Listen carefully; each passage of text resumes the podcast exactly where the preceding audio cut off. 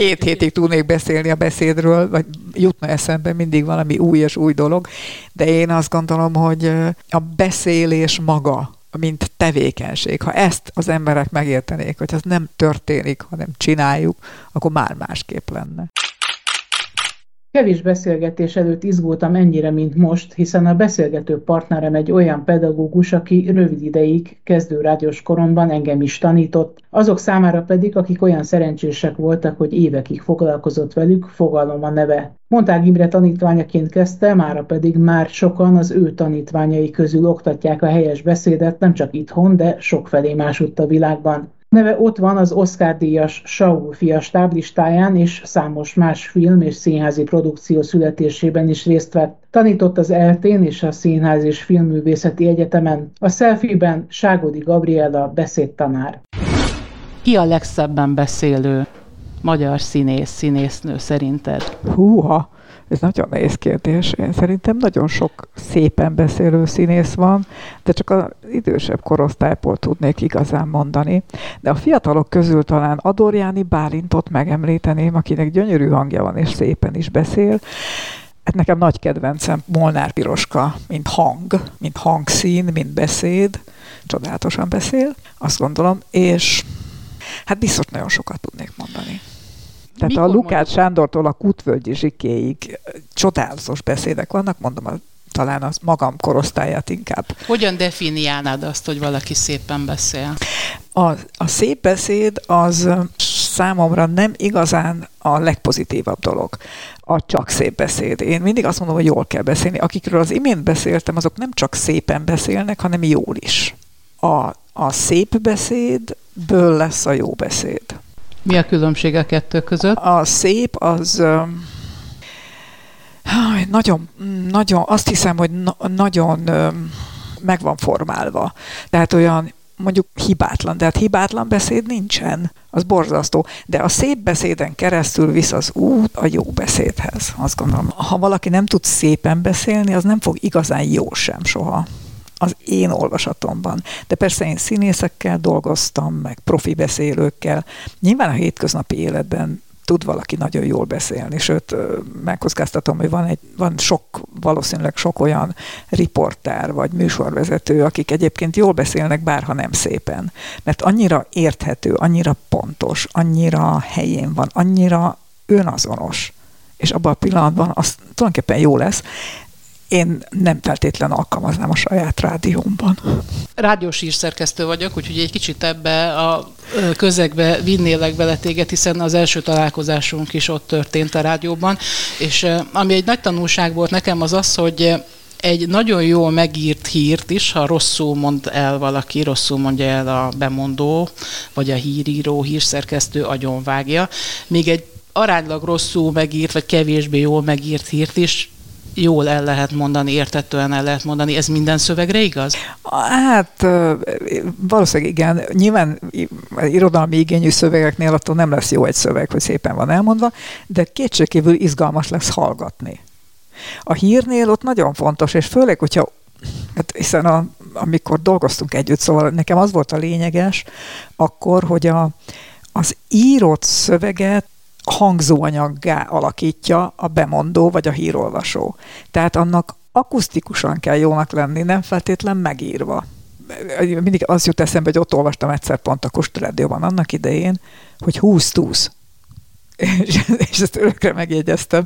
Mert ha leírod azt, hogy 2, 0, túsz, az tök jól néz ki a ír, írott formátumban, de kimondod, hogy 20 túsz, azt mondják, hogy egészségedre.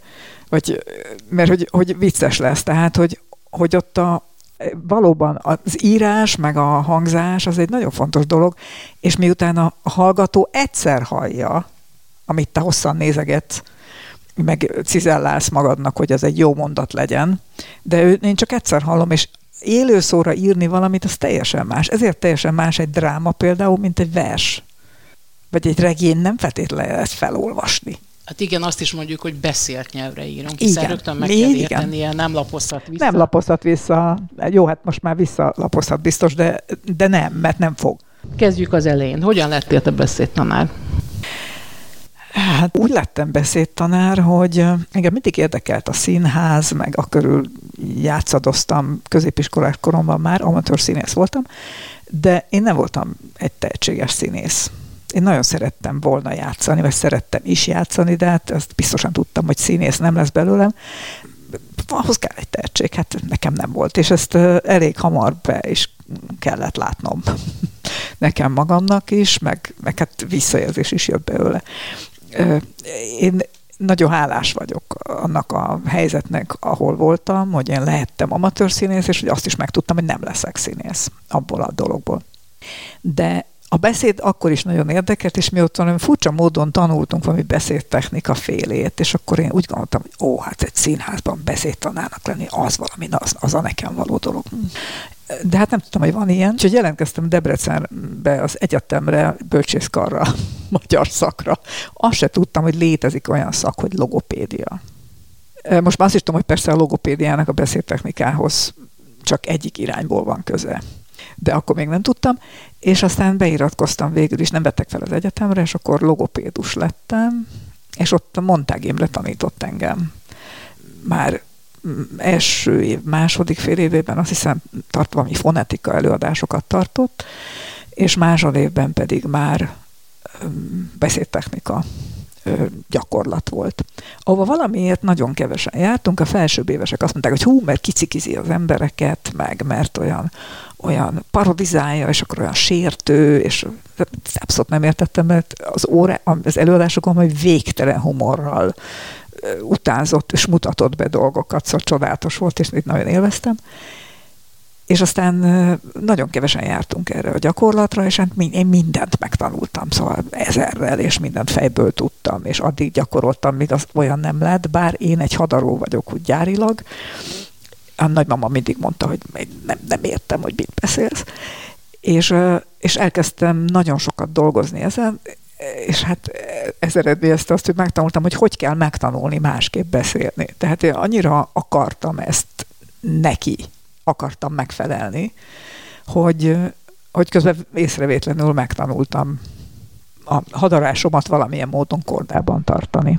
Monták Imrét említetted, ugye, aki egy legendás beszédtanár, és tulajdonképpen az egész logopédiát, a, a beszédtechnikát, a köztudatba ő hozta be, hiszen elég sokat szerepel televízióban, és mi volt az ő módszerének a lényege, mitől volt ő különleges, hiszen nem ő találta ki sem a logopédiát, sem a beszédtechnikát.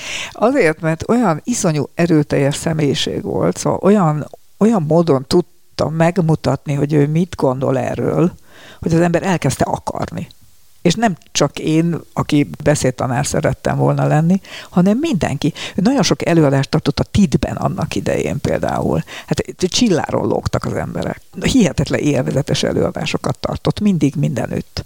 Én aztán úgy kerültem mellé, hogy a, azt mondta egyszerre a, a főiskolán, a Bárcin, hogy be lehet menni hozzá a a bábszínházban, mert ő ott tanít, és hétfőnként ott tanít, és be lehet oda menni órát nézni.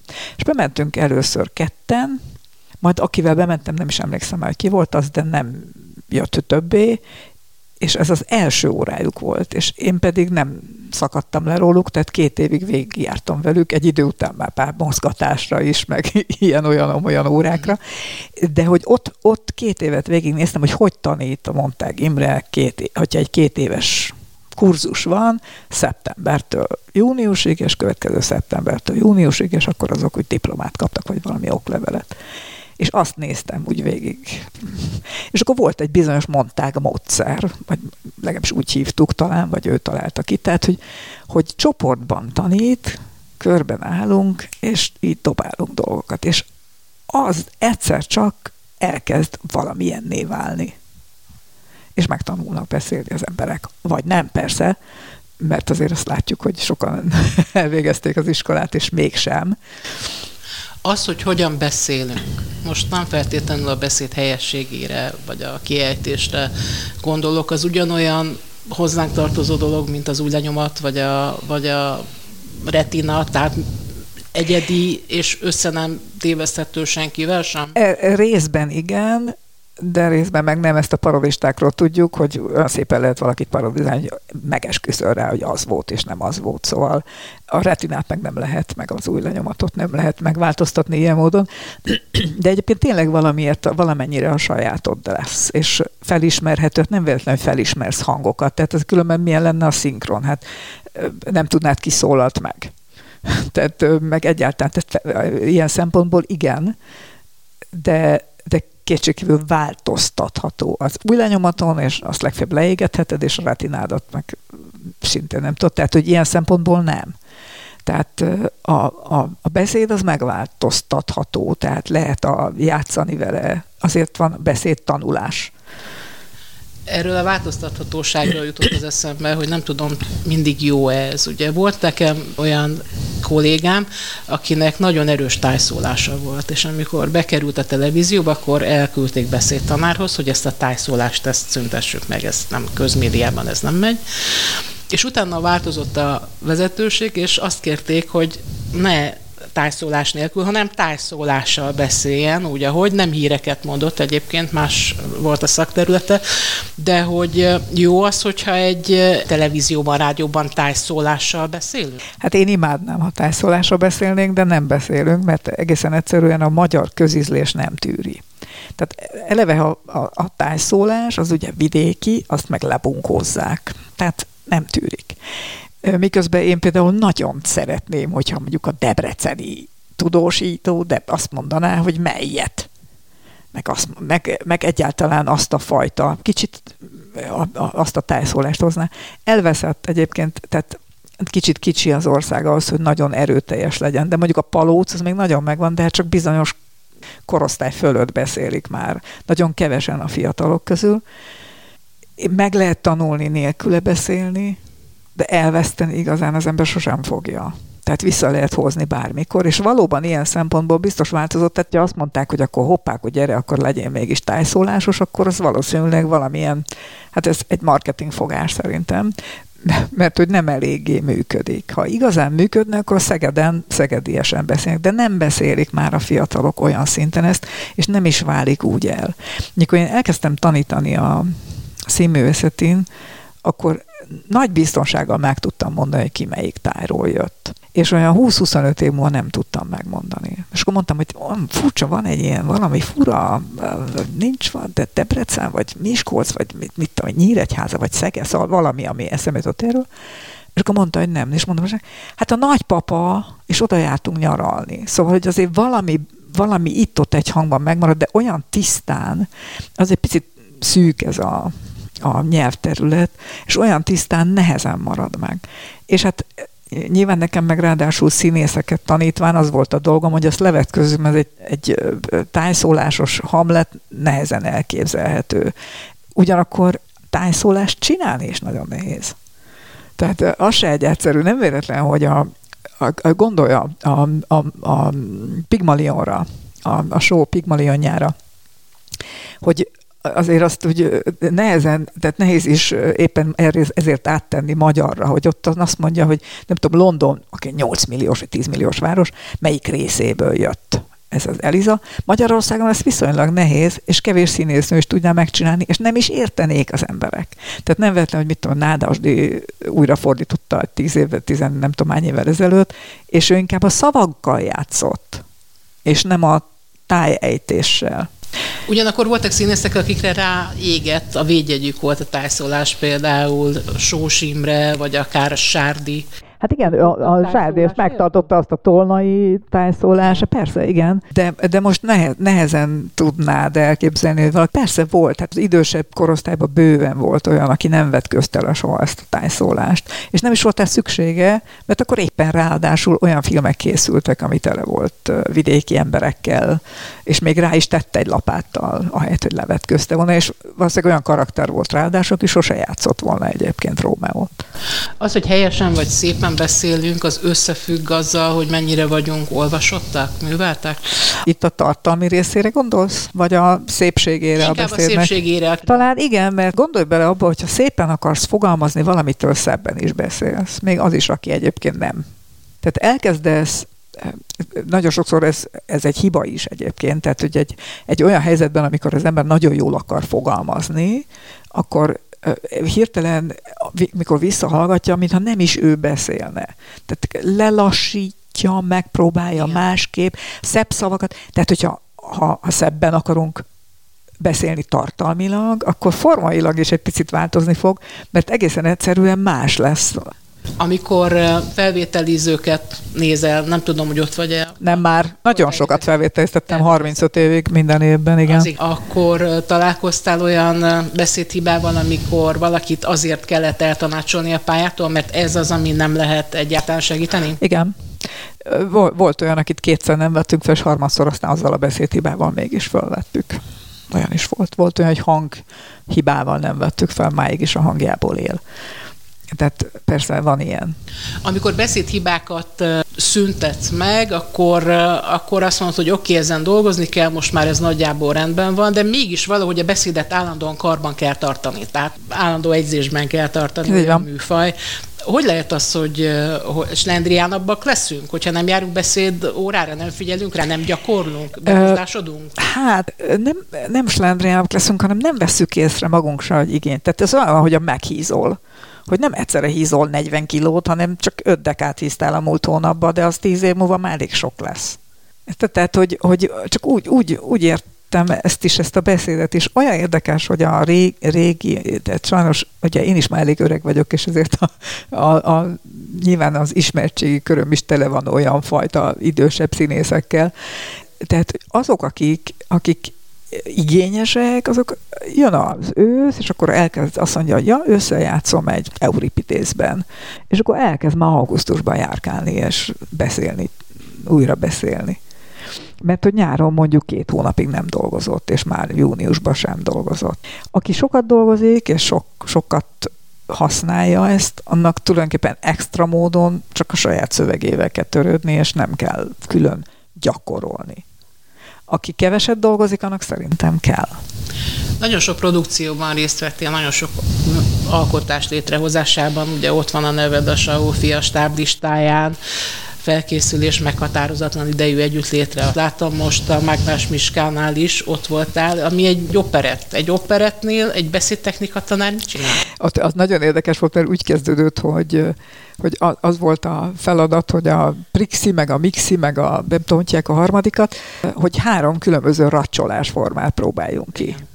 És akkor kiderült, hogy ez nem nagyon jó, mert a, nem feltétlen, de hogy próbálkoztunk mégis vele, és ez így indult. És aztán valahogy ott ragadtam a produkcióban, és akkor egyszer csak már mindenki jött, hogy tanárnő, akkor ez így most jó lesz? És akkor tanárnő, akkor itt, ha én ennyire gyorsan beszélek, akkor azt hogy csináljam? Az operett mégsem opera, tehát nem énekelve beszélnek, de egy, egy dalt is javítasz? Tehát a, ott is, hát igazán nem, de hogyha az éneklésnél olyat például az operetben, tehát hogyha ha belenyúlik valami, és ilyen prozódiailag nem szeretem, akkor azért szoktam érte szólni, igen. Nagyon sokat foglalkoztunk a választás előtt is az oktatásnak a színvonalával, és ugye minden mutató azt mutatja, azt bizonyítja, hogy nagyon sokat romlott Magyarországon ez a, ez a színvonal. Ezt te érzed, mint beszédtanár? Tehát... Igen. Miben mutatkozik ez meg? Pongyolábbak vagyunk, és bizonyos szempontból elfogadóbbak. Tehát a fülünk is igénytelenedett, úgy érzem. És szépen lassan egy húzza le. Tehát, hogy nyilván a stílus változott nagyon sokat. Tehát a, a, a, belegondolsz abba, hogy a 20. század elején hogy kellett beszélni ugye hát volt ez a deklamáló színészet. A század közepén a, a filmekben is úgy beszéltek, mint hogy, hogy az embernek így ki, kiugrott a szeme időnként. Tehát olyan, olyan nagyon ki volt mondva minden szépen, nagyon rend. És aztán a, ahogy lassan a, a jött stílusváltás következett a színházi játékban is, meg a, meg a filmben is, meg mindenhol, úgy, úgy jött, ez a, jött a természetes beszéd, és ez eleve rúgott egyet rajta, szerintem. Tehát, hogy, hogy azt vártuk, hogy legyen nagyon érthető, de közben legyen ilyen nagyon, nem csak ilyen laza, és ilyen oldott, és ilyen nagyon egyszerű, hát egyszerűen kéne beszélni. Hát. És akkor nem lehet érteni. És egy igazán jó, azt gondolom, hogy ha valaki igazán jól beszél, tehát egy színpadi színész nagyon nehéz rávenni arra, hogy ne beszéljen jól. Majdnem, hogy nem lehet. de hogyha jól beszél, akkor meg tudja csinálni, hogy a filmen úgy beszél csukott szájra, hogy öröm nézni, és minden szavát érted. Ez ritka. Hát pont a felkészülésben az érdekes volt nekem, mert ugye ott, ott én nem tanárként vettem részt, hanem színészként, és, és, és amikor először meg volt a jelenet, akkor azt meg, hogy hát nem kéne ilyen szépen beszélni. És akkor mondtam, hogy ja, jó.